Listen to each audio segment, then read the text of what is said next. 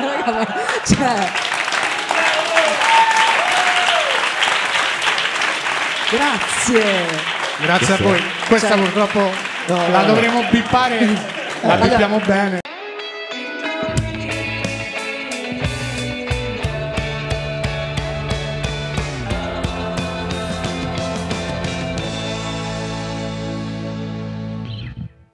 Buonasera a tutti, buonasera a tutti, benvenuti a una nuova, nuovissima puntata di Tintoria. Applauso. E vai. Di fronte a me, alla mia destra, Stefano Rapone, felpa re- eh, rossa, t-shirt verde, pantaloni chiari.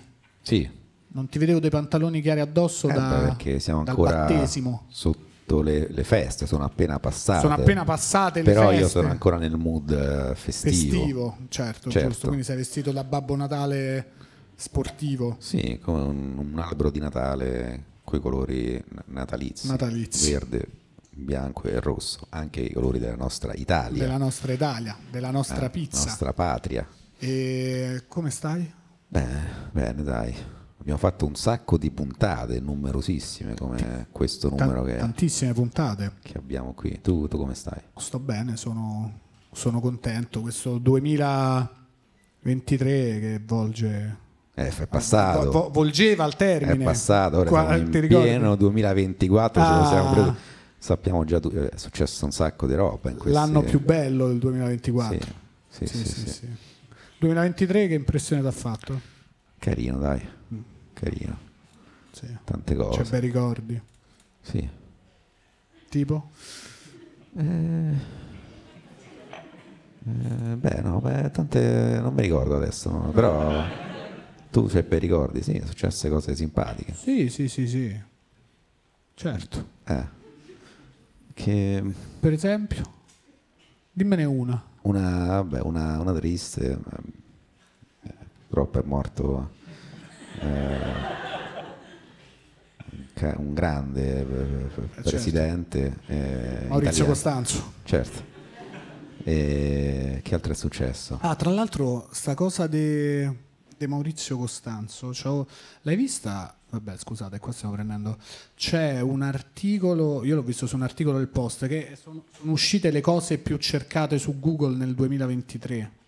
L'hai vista? Ah, le richieste... eh, Sì, cioè, quella- la gente che. Cioè, io l'ho visto su un articolo del Post, non so se fanno anche loro questa ricerca. E, mm, e c'è stata tipo appunto la, la lista dei de, dei personaggi che ci hanno lasciati più ricercati. E i primi quattro sono al primo posto Maurizio Costanzo, per l'appunto, al secondo Silvio Berlusconi, ammazza, più dei Berlusconi. sì, Com'è possibile? al terzo Matteo Messina Denaro, Ah. bronzo, podio, e al quarto Toto Cotugno. Ah, ma strano questo. Cioè, sembrano tipo, eh, sai, quelle cose, tipo l'eredità, questi giochi che hanno le cose, sembrano persone che hanno cose in comune. Perché Maurizio Nessuna- Costanzo, Sil- Maurizio Costanzo Silvio Berlusconi che c'hanno? Vabbè, la P2. ma fanno sta giusto. cosa. Giusto. E Berlusconi, Matteo Messina Denaro? Ma non lo so. eh, entrambi uomini, tutti d'un pezzo. Diciamo. Sì. Forse hanno quella cosa dei 6 gradi di separazione, no? magari hanno un amico in comune. Chi, chi c'hanno? Un nonno stagliere, Ah, così. può Forse- essere. una- Forse. Forse, forse, Forse. non si sa. Forse E scusa, e Matteo Messina Denaro e Toto Cotugno? Beh, italiani veri, diciamo, eh. sono, sono- sono loro. Eh, Sì, eh. eh, Poi c'è anche la Che- classifica della gente che ha chiesto i vari perché. Tipo, vabbè, al primo posto la guerra Israele Vabbè. a Gaza. Al secondo posto Iacchetti conduce da casa, Ma aspetta, tutto attaccato? conduce tutto attaccato, sì. Ah, ah.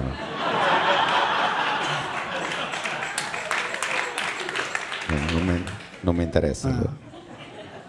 Al Poi- terzo posto si festeggia il Ferragosto, senza punto di Così? domanda. Ah, Si festeggia. cercata durante il giorno di Ferragosto. Sì, sì, un miliardo di ricerche, tutti... quando- quando la Si cerchi questa festeggia, perché si festeggia Ferragosto? Poi c'è Edoardo è stato squalificato. Chi è Edoardo? Boh.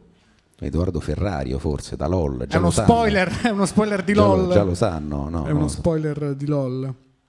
E poi c'è, poi c'è, si festeggia l'8 marzo, ma che cazzo cercano giù, giù pure là tutti l'8 Pensa quanto ci sono rimasti male, perché dopo che a Ferragosto hanno cercato si festeggia Ferragosto, sì, Ferragosto è festa, e poi l'8 marzo si festeggia, no, va a Però lavorare. è prima l'8 marzo. Quindi prima la delusione e poi invece... Ah, e poi la gioia La dell'estate, gioia. dopo il dramma delle donne. Eh, certo. Il dramma, vabbè, adesso non volevo fare. Le donne amiche del podcast, conoscenti. E poi c'è. È morto Maurizio Costanzo, cioè cercano. Questa cosa è uno shock, Sì, veramente Maurizio. Costanzo ha scioccato tutti. E poi c'è una classifica assurda. La classifica che gli italiani hanno cercato tantissimo qual è il miglior VPN del mondo. Ma davvero? Sì, Eh, Scusa, chi c'è? Chi c'è al primo posto? alla prima e unica posizione NordVPN. Ma L'hanno cercato tutti, tutti hanno fatto questa ricerca, questi click. e se ci clicchi che- dove, dove ti porta? E ti riporta su nordvpn.com slash tintoria dove c'è uno sconto che è ancora più clamoroso nel 2024 di quanto non lo fosse nel 2023. E, e praticamente tutti gli italiani si sta- sono andati nella descrizione della puntata di Tintoria con Giobbe Covatta, che sta andando molto forte.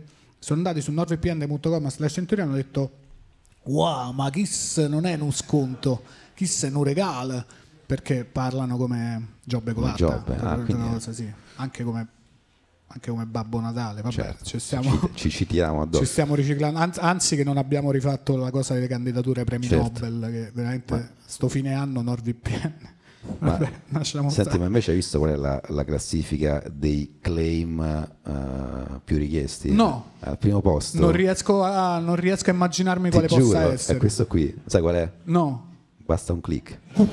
Incredibile. incredibile. Incredibile, senti, non è certo grazie alla nostra fantasia nel Certo. eh, provare a riciclare vecchie sponsorizzazioni NordVPN spacciandole per nuove che siamo arrivati a questo numero di puntata che è questo qua che conosciamo bene.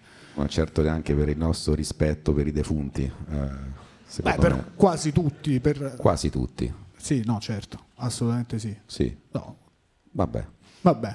quelli. E quindi deve essere grazie agli ospiti straordinari che abbiamo la fortuna di invitare ogni volta. Quindi, senza ulteriore indugio, andrei a presentare l'ospite della nuova puntata di Tintoria. Signore e signori, un applauso a Daniela Collu.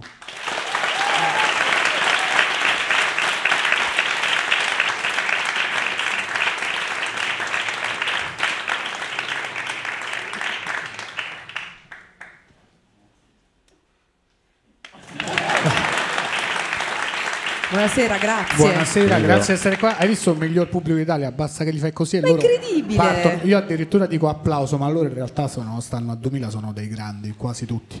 Posso farvi i complimenti? Ti prego. Mi permetto di dire colleghi perché eh, da influencer a influencer quello che fate voi con NordVPN è il sogno di qualunque marchettara da casa. Cioè io sogno un giorno di poter dire delle cose su Maurizio Costanzo che è morto e essere pagata in cambio. È bello, cioè siete, siete siamo, fo- bravissimi. siamo fortunati. Ma E- bravissimi. Effettivamente ci, ci lasciano dire Eh sì, pressoché tutto. bravi. Ad oggi tutto. Ad oggi. Ad Vediamo. oggi. Vediamo Ci come- rivediamo domani. Vediamo a sto Come- giro. come Senti, va? grazie mille di essere venuta ospite. Ma di chi si è ammalato? Chi si è- No, non si è, Eh, eh. non si è ammalato Non nessuno. si è ammalato Covid che gira. nessuno. No, no, no, no, non Ah, si è ammalato grazie, nessuno. allora. Sei, sei stata una, Grazie. una prima scelta. Le temp- per- tu parli delle tempistiche brevi con cui sei stata chiamata? Mi è sembrato proprio un tampone positivo. cioè, puoi venire domani. Ma in che senso puoi venire domani? Però io sono sempre pronta. Queste chiamate così sono un po' il nostro marchio di fabbrica. Ah, va bene, va bene. Sì, sì. Come mai cioè, ogni tanto ci chiediamo come mai non viene Tony Servillo chiamato la mattina per il pomeriggio? Strano, strano. Che, strano che il maestro non abbia detto strano. arrivo. È sicuramente malato perché Sì, altrimenti corre. Esatto. E Stefano mi sa che sarà preparato una domanda. Come stai? Sto molto bene, Stefano, grazie. Tu come stai? Abbastanza bene. Abbastanza. Sì, sì, sì, non c'è male. Ehm, ma eh, faccio l'altra domanda, posso? Eh, se te la senti. Sì. E che, che hai fatto oggi? Io sono contentissima di aver avuto una giornata comunque strana perché cioè, quando sono una grande fan di Tintoria e quando arrivano dicono ma mi sono svegliato, ho lavorato da casa, cioè, qualcosa dentro me muore. Oggi ho fatto uno shooting, Ste. stamattina ho parlato con una psicologa che non è la mia, quindi ormai Ah. vado a fare turismo sessuale con altre Sì, praticamente. sì, cioè, è- boh, so- basta, peggio veramente. corna, ho parlato col tuo psicologo Alle prima. 9, tra, l- tra l'altro la scena è la seguente. Io in mutande con una maglietta del mio fidanzato chiusa in bagno con lo scaldotto al massimo, quello proprio parenti serpenti 2023 che muori dentro e al telefono con questa psicologa eh, che cercavo di fare la voce normale, invece mi ero appena svegliata quindi avevo la voce. Però è andata bene questa telefonata, che era per una cosa di lavoro. Ah, ok, E- era una per ok, sì, ok. sì, e poi ho fatto uno shooting. Ma uno shooting all'italiana, quindi una cosa bella di fotografia, non all'americana, quindi ti vengono a prendere perché No, sono andata io con la mia macchina, ho fatto una roba. Ok, No, no, no. non hai portato un mitra alle no, poste. no, non ho shootato io, Ok, ok, ok. ma hanno shootato a me. Sempre meglio chiedere Poteva perché in caso succedere. poteva essere. poteva essere. Pensa poi, avevo ammazzato delle persone, venivo E qua la sera. qua, no? eh, no, Come stai? Tutto bene? Tu Ci stai? facciamo promozione alla Beh, puntata vabbè. per l'ultima volta dal Certo, vivo. certo. Cioè, Poi mi collegavo da Rebibbia con NordVPN, cioè diventava una Bellissimo. cosa, ragazzi, scusate, Bellissimo. una monografica. quasi mi dispiace che non hai sparato Porca sulla folla. Se ci vogliamo rivedere tra un paio di settimane mi posso organizzare. Che comunque sotto le feste c'è stress, le cose. Trrr, Sì. Devi trovare devi trovare un'arma. Che pure quella cosa io non ho capita perché ormai sotto le feste c'è stress e nelle, condiz- nelle situazioni familiari di costrizione aumenta. D'estate col caldo, quando no, la deprivazione del eh, non so, Certo. andare in vacanza, il disagio sociale aumenta. La primavera Cioè, l'allergia, diciamoci semplicemente che vogliamo uccidere i nostri parenti. vogliamo uccidere i nostri parenti. Forse possiamo. Diciamolo. Forse è vero. Certo, in Italia è più difficile perché avresti accesso tu a un'arma automatica? Hai questo per tipo di ammazzarmi madre. Ma per ammazzarmi madre basta che gli dico, non lo so, che ho messo la cipolla nella carbonara, capito? Comunque il coccolone rimane- gli viene in attimo. Oddio, no, certo, giusto, giusto. E, e scusa, ti ho interrotto sul racconto della giornata. Sì. Hai fatto questo Ah, no, abbiamo fatto un servizio fotografico per un progetto che ho fatto con delle mie amiche, quindi sono stata a fare la cretina in posa davanti a una macchina fotografica tutto il pomeriggio. Ma cioè tu segui le istruzioni che ti dà il fotografo, cioè fai più la, la faccia, che ne so. Che Sì, non dice. erano. Non, non Ah. c'erano abilità richieste, Ah. non siamo arrivati a quel fai l'amore con la telecamera, sai quando scopriti un seno, cioè non abbiamo fatto queste cose, era avevo Quando in mano un Stefano, oggetto. quando io e Stefano facciamo gli shooting non ci dicono mai scopriti un seno. In effetti. In Anche perché Fai l'amore fa- con la telecamera. Sì, fai l'amore con la telecamera. lo facciamo automaticamente. Sì, esatto. Facciamo. Anzi, copriti quel seno, Sì, sì, sì. Stefano. Copriti, certo. Stefano, copriti quella tetta generosa. E E- poi dallo shooting sei venuta Sì, sono andata a casa, ho fatto una lavatrice e sono venuta qua. bellissima giornata. Bellissimo perché ho acceso i riscaldamenti a bomba e ci ho messo sopra tutte le lenzuola da asciugare. Ah, quindi mo si asciugano da sole, però e a casa è- mia ci stanno 39 gradi in questo momento. 39 gradi umidi perché le lenzuola hanno Tutto sparato. umido, con quel certo. bello odore delle lenzuola umida. Così. Bellissimo. Però Quindi vai a dormire in una stanza che sembra il Borneo nella Sì, stagione delle piogge. Bellissimo. Cioè, quello che è rischioso perché poi il contatore del, del termosifone pensa che è più freddo, quindi aumenta il riscaldamento, quindi paghi più soldi. Eh, Ah. Sì. Vedi quante ne sa. Eccolo Non so qua, niente di questo, se me la puoi spiegare meglio dopo io sono contenta, perché tanto comunque cioè per me le persone che mi chiedono soldi hanno ragione, in ogni caso mi è arrivata una Ah. multa da 1782 euro. Com'è Sì, possibile? bravi, quello è il suono del terrore, La multa il sibilo. per quello shooting che hai fatto prima, per tutte quelle Ma persone guarda, che hai ucciso. Te posso dire, almeno Eh. mi sarei sfogata. Eh. 1782 euro per una specie di conguaglio di cose che sono successe tutte a Terracina. Ora io ho fatto mente locale, mi sarà sicuramente capitato di andare a Terracina, però questa roba che sono andata a Terracina nel 2017, poi ho cambiato tante case nella vita, quindi loro sostengono, perché stiamo a parlare di sta cosa? No, no, ti prego, andata- questo- Ok. Vai, vai, vai. Allora, loro sostengono di avermi mandato degli avvisi, eh, di- de- delle notifiche di questa multa, ma già il primo verbale so 400 euro. Io penso che manco se sradico un semaforo nella piazza dove sta la chiesa a Terracina, ammesso che ci sia, e me lo porto via dicendo al sindaco pezzo di merda, me- te fanno 400 euro di multa. Io parto da quello e poi con tutte le more sopra arrivo a 1782 euro. Ho chiamato l'avvocato e ho pensato, guarda, ne pago 3.000 d'avvocato, Comunque l'ordine cosmico è ristabilito. Vediamo che succede. Ma, che, qual, è Ma la, qual è la eh, motivazione che ti hanno detto? Nessuno l'ha capito, adesso stiamo facendo l'accesso agli atti. Il mio avvocato mi ha detto che secondo lui è eccesso di velocità, minchia, 400 euro eccesso di velocità m- e poi forse mi hanno fermato, io non ho voluto dare le generalità per i punti patente, vi posso dire mai successo in questa vita, proprio questa cosa non è mai accaduta. Quindi adesso io devo dimostrare che nel 2017 non ero a Terracina. Ma tu eri a Terracina? Ma figurati se ero a Terracina, me lo ricorderei se ho detto alle guardie: no, non te li do i documenti a Terracina. Cioè, ma che è uno scambio alieno No, proprio, di certo. corpo alieno. Ma sei mai stata a Terracina? Ma io penso di sì, ma ti posso dire. Ma magari più al Circeo faccio queste Eh. cose. Cioè, è molto e comunque devi andare a fare aperitivo permesso. a casa del dolce vado tran Eh, che certo, mi levano le certo, bombe a canutella. 180 km orari. Eh, non lo so, non lo so, mi sembra tutto molto strano. Mm, Credo, spero, soprattutto che sia uno di quegli errori che hanno messo un numero di una targa diverso, non lo so. Ah, certo. Eh, se no mm, pagherò 1782 euro. La- l'avvocato ti ha detto mi raccomando non ne parlare in pubblico finché non ne viene a capo. No, però l'avvocato, perché uno non si può fidare manco di quelli che paga Eh. eh, dei suo, mi ha detto sì, sì, dite tutti così, che non vi è mai arrivata, che non ve l'avete mai vista sta roba. E poi, e dico, ma scusa, cioè io da- poi dal 2017 a oggi ho cambiato tipo 5 case, perciò, ma che ne so dove l'hanno sì. mandata sta roba.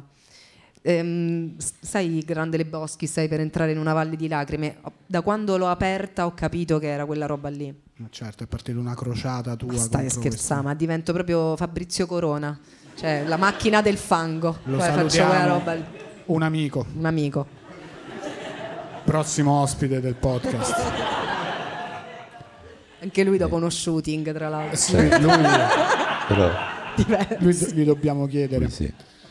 Viene ferito. Vabbè.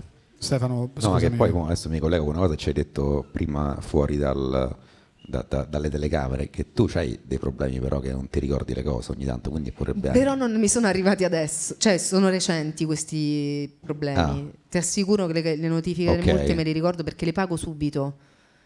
Perché mi piace fare questa cosa che li paghi con l'home banking, cioè mi sento tipo nel Che futuro. che non vai Quindi lì arriva una multa, c'è un QR code, tu fai così dalla banca, l'hai pagati, non è che devo andare a fare queste cose barbare, medievali, che devo andare alla posta, capito?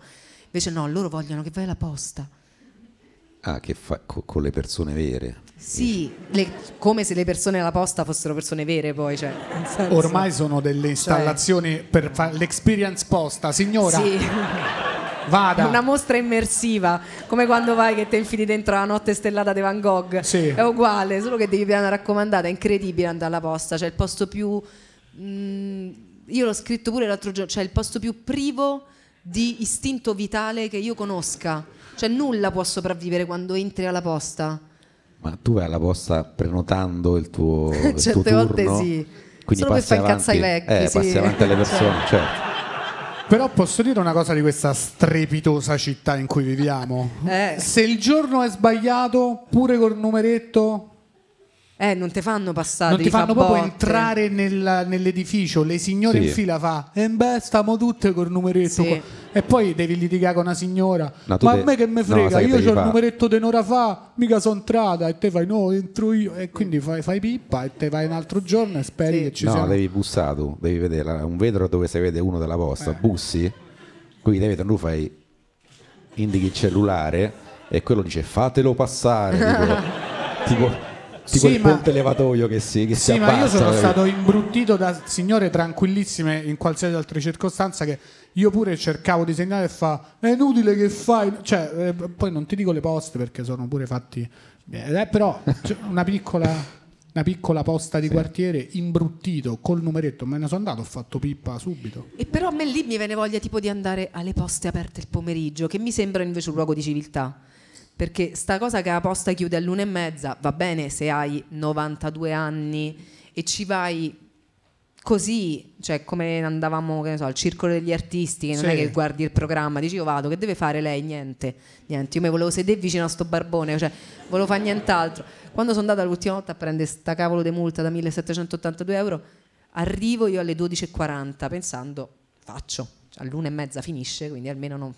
c'era una signora che era lì da due ore e mezza, che io l'ho guardata e dicevo, signora, però cioè, riflettiamo un attimo insieme su cosa vuole fare degli ultimi anni che ne sono rimasti, perché due ore e mezza alla posta è... Mm, cioè, sfiancante. Sì, e lei ha detto da quando se n'è andato Maurizio Costanzo.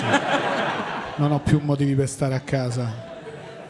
Lei andava lì e si riguardava su Mediaset Play le repliche del Maurizio Costanzo show Sul con cellulare. NordVPN. Con NordVPN, certo, Certo. chiaramente. E vai E, Stefano. no, che stiamo dicendo? Le, le poste. Un bel, un bel- bel posto. No, io ho una. Ah, vuoi andare parole. No, no, ho una domanda sempre. Eh, Perché un'altra cosa che abbiamo scoperto poc'anzi, ah. che tu dirai, ma può essere che questa cosa vi interessi, nulla ci interessa di più. Sei allergica al nickel, come l'abbiamo scoperta Sì. questa cosa? E tu hai dovuto fare una richiesta che ti ha identificato come persona particolare. Tutti a dire, ah, guarda che persona eccentrica, e invece solo allergica al nickel. Che richiesta hai fatto? No, mi hanno chiesto vuoi una birra e ho dovuto dire di no, non per il nickel, ma perché ho un altro problema, eh, cioè sono insulino resistente. Sapete che cos'è l'insulino resistenza? Produco glicemia per tutto lo snodo mandrione, uno per uno. Se vi serve, dopo c'è un esatto, banchetto. Se vi serve, io firmo la glicemia come la gente firma i libri. Ehm, E, quindi ehm, non è ancora diabete, però stay tuned, come dicono quelli bravi. Eh, questa cosa mi è successa perché ho una malattia alla tiroide. Una bella serata, tra, tra una settimana sto alla posta sicuro pure io, pure io sono dall'altra parte del barbone. Ehm, quindi sono, sono allergica al nickel, non è da contatto, quindi orecchini, vestiti, trucchi, quello posso fare tutto. Eh, beh, bene, no, perché invece è alimentare, non posso più mangiare niente praticamente, perché la dieta dell'insulino resistenza e la dieta del nickel non combaciano. Quindi quello che posso mangiare per uno, per l'altro è veleno, la criptonite, e quindi non posso più mangiare niente. E sono ormai costretta a vuoi una birra, vuoi una Coca-Cola, chiedere, ma è in vetro, che sembro un hipster di Milano che prende soltanto la San Pellegrino importata da Ma in so, vetro in che senso? In vetro... In vetro nella la- bottiglia di vetro e non Ah, ok. nella lattina perché la lattina contiene nickel e quindi mi fa male. E quindi che te mangi? Eh, allora, ormai con moderazione, perché tutto quello che mi è rimasto da mangiare non va bene per l'insulina, quindi voi pensate tu- porzioni molto piccole, ma con tanta rabbia, cioè questo sì, diciamo io mi sazio di rabbia, di frustrazione. Mangio carne che era proprio quella cosa che volevo smettere di mangiare, mangio alcune verdure, altre no perché sono gonfie di nickel perché il nickel è nella terra. E quindi tipo avocado no, pomodori no, eh, le insalate no, eh, asparagi no, eh, carciofi no, gli spinaci no, tutti i legumi sono la cosa peggiore che mi possa capitare e quindi tipo anche tutte le cose vegane con la soia così no, Eh, piselli no, fagiolini no, tutta quella roba no. Ehm, il cacao. Eh, quindi se mi vedete un po' nervosa è perché io che pasteggiavo a Nutella praticamente non mangio Ma cioccolato da... è una cosa che è, di- è recente, cioè sei diventata... È perché è questa malattia alla tiroide Ah. che mi sballa eh, tutti i... Ma fa ride come la puntata... Cioè quella dei Ceccherini in confronto sembrerà Gasman legge Dante, capito? Stiamo facendo, stiamo facendo gli SIR. Sì, sì, medicina 33. Ehm, sono tutti i proce- i processi chimici del corpo, ve la faccio proprio in soldoni, quindi tutte le trasformazioni chimiche eh, appartengono insomma, alle funzioni della tiroide e, e- e anche questa, quindi tutta la parte del metabolismo e della trasformazione anche eh, no, gli ormoni, tutto il resto passa da là. Da sta cazzo di Da tiroide. sta cazzo di tiroide. E come ti poni nei confronti del gruppo musicale i Nickelback? credo mi gonfino, cioè credo comunque che un minimo una reazione me la facciano. Lui era una bella bionda, mi ricordo, una bella frappa con queste mesh da surfista californiano. Anche quelli forse una canzone buona? Never made it as a wise man e poi fine. Basta. Ma però in realtà un po'... Ma non mi ricordo, Siete mi fan? ricordo solamente il nome, io Ah, non mi ok. ricordo No, le no, canzoni no, che secondo me se la senti. Ah, This is può how you remind me Com'era? who I really am, la, la senti. Eh, dillo un po', un po'. This is how you, You remind, remind me who I really am. Ah, no, no, non la so più. No, no. Eh, quello devi Sì, sapere. so solo quello. Non mi who I really am. E, e quindi, cioè, quindi Ah, che sai, succede? sai. Non mi Scusa, viene. vai, vai, vai, No, che cioè, se, man- cioè, quindi se, se mangi il nickel, che succede? Succede che mi stanco molto, mi gonfio molto, mi si annebbia completamente il cervello e è proprio una reazione allergica, cioè il mio corpo si intossica. Eh, eh, eh, sono alimenti tossici, quindi Ah, era per questo che, che, ti dimenticavi le cose. Ah, esatto, ah, lì eravamo questo, tornati. Okay, sì, sì, no, sì. però nel 2017 ancora ero normale, ero tutta intera. Normale no, perché sennò è abilismo, però insomma avete capito, ero sana, nor- Sana. vabbè, stavo bene, la tiroide. Ho capito. E quindi intanto libertà per la Collu e da questa multa abbiamo lanciato l'appello. eh, Mi sembra il minimo. Questa è la cosa più importante. Adesso cambierei un po' argomento. Ti prego. Perché abbiamo anche delle domande che non riguardano la tua salute, però ci avevi stregati con questa storia eh, prima, prima di cominciare. Tanto forse Stefano tu volevi fare quella domanda di definizione. No, falla tu. Eh, sei, sei partito tanto bene. No, no, vabbè, no, la non faccio, la io, fa- faccio, non la faccio, faccio io, la ci- ci arriviamo. No, tu ti sei de- definita influencer poco Eh, fa, sì. poc'anzi. Cioè, tu sì, quindi- ha anche una delle cose. cioè, quindi per brevità, se devi dire che, la- che lavoro fai, tu che dici influencer oppure... Allora, per brevità dico l'autrice, nel senso che è la cosa che forse eh, racchiude tutte le cose che ho fatto nella vita, cioè scrivere, parlare nei microfoni, fare l'autrice in televisione e anche eh, quando lavoro con i brand e altre varie cose, esattamente come voi scrivete di vostro pugno quelle notevoli pubblicità a NordVPN, non è diciamo, il momento in cui la mia medaglia di autrice viene fuori meglio, però in fondo anche da lì. Quindi forse se proprio devo dire cosa faccio, ti dico l'autrice, è la cosa che racchiude un po' tutto. Ehm, però sì, faccio anche l'influencer, insomma, guadagno dei soldi anche da lì. Ma Ok. tutto questo è cominciato tanti anni fa. Tu lavoravi in eh, una libreria, posti libraia. Io fui libraia e bigliettaia perché io lavoravo in una libreria museale. Io ho lavorato per otto anni e mezzo in- nei bookshop dei musei, Sì. che a volte erano bookshop e biglietteria, quindi facevo sia il biglietto che lo scontrino, bello. Ehm, cioè, qua so Cioè, talenti. quando entri e quando esci, cioè proprio facevi buongiorno, benvenuto al museo e poi ta, ta, ta, gli vendevi il libro Sì, con tutte le opere sì, d'arte. Sì, solo che che, poi ero finita a vendere dei libri che avevo scritto io, quindi eh, Consigliamo, esatto, per- se vuole. Ehm, l'ho fatto per otto anni e mezzo perché io sono eh, laureata in storia dell'arte, ho studiato storia dell'arte, sono eh, specializzata in ambito contemporaneo e quindi poi a metà della laurea specialistica avevo chiesto di fare uno stage in un museo di arte contemporanea a Roma che apriva, che era il Museo Carlo Bilotti, l'Aranciera a Villa Borghese. C'era una mostra di una mm, eh, pittrice scozzese che si chiama Jenny Seville, che è meravigliosa, e io volevo andare a fare uno stage e invece mi hanno assunto. Eh, perché comunque parlavo un po' inglese, avevo già avuto esperienze di lavoro a contatto col pubblico, comunque l'arte la conoscevo e quindi mi hanno detto ma non vuoi fare bigliettaia? E io che avevo boh, 23 anni e mi morivo di fame ho detto ma a che stai a scherzare? Devo andare in un museo che è il mio posto preferito al mondo, mi pagano.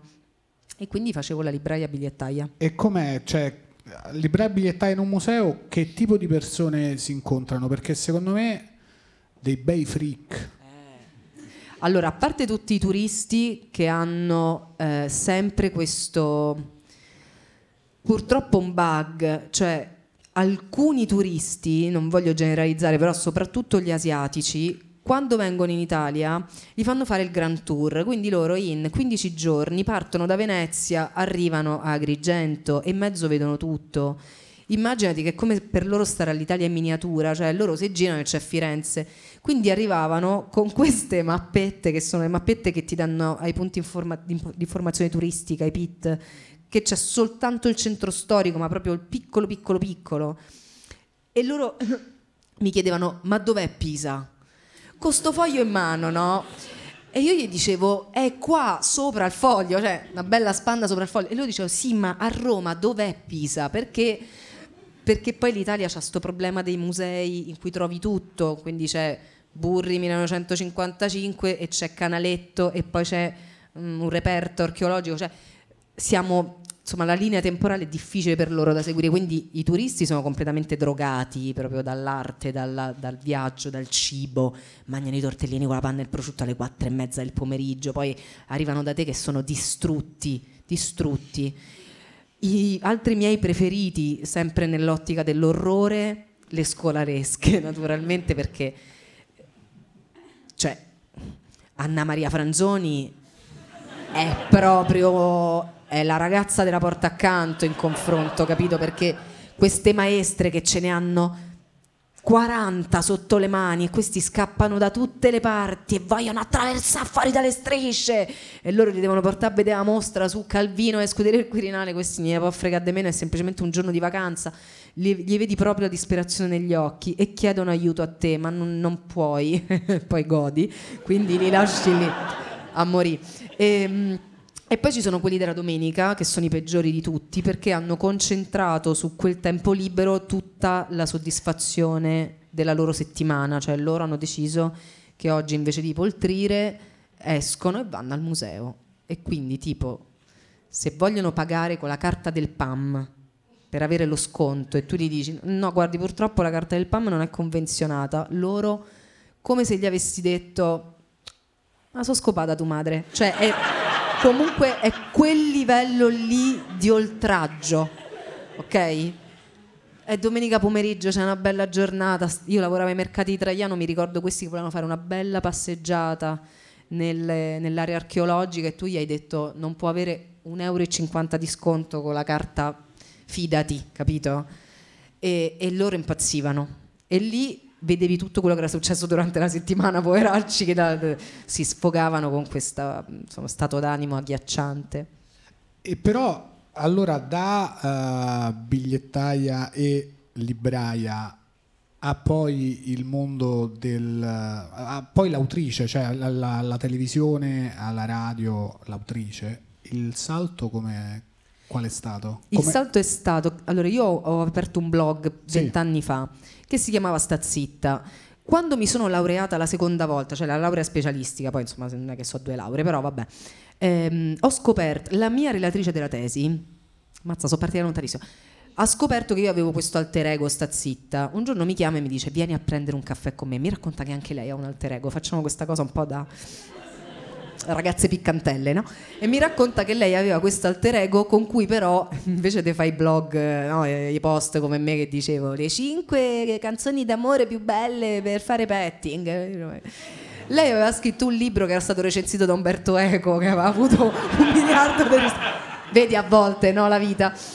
E, ehm, e questo libro si intitolava Dicono di oggi lei aveva, pensa tu, la, la, testa, si chiama Antonella Sbrilli, poi è uscita allo scoperto, ha fatto coming out su questo libro, e, um, è una docente di arte contemporanea all'Università della Sapienza di Roma e lei aveva raccolto negli anni, lettrice um, veramente voracissima, aveva raccolto tutte le date che trovava nei libri, quindi nel libro X di Dostoevsky c'è scritto è il 21 marzo, la neve sta cadendo e lei aveva raccolto quindi questi calendari paralleli letterari per cui lo stesso 21 marzo un autore russo te lo raccontava in un modo, un autore sudamericano te lo raccontava in un altro. Parlo tanto, beh? No, no, no. Ah, scusate. Interessante. E, um, e, aveva fatto questo dicono di oggi, che era la raccolta di tutte le citazioni letterarie dei giorni. Io, che avevo già invece il mio posizionamento un po' in, internettaro, le avevo detto: Ma questo è un account di Twitter bellissimo e quindi le avevo aperto l'account di Twitter, che poi era diventata una rubrica sul Sole 24 Ore, che poi è diventata una mostra e che poi è diventata una rubrica fissa in radio. Quindi io la prima volta che ho fatto qualcosa in radio è perché sono andata a Radio Rock, ospite con lei, a parlare di questo progetto. A Radio Rock poi eh, mi hanno voluto bene quel giorno e mi hanno detto ma c'è una bella voce ritorna.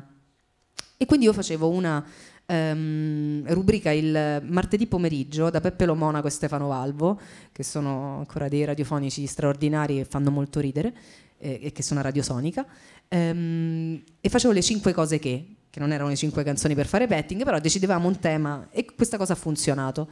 Poi ho iniziato a fare ehm, TV invece con un programma brutto lo possiamo dire anche se c'erano tanti amici a cui vogliamo bene che era un programma comico che si intitolava Gratis in cui per la prima volta in Italia serviva qualcuno che leggesse i tweet in diretta.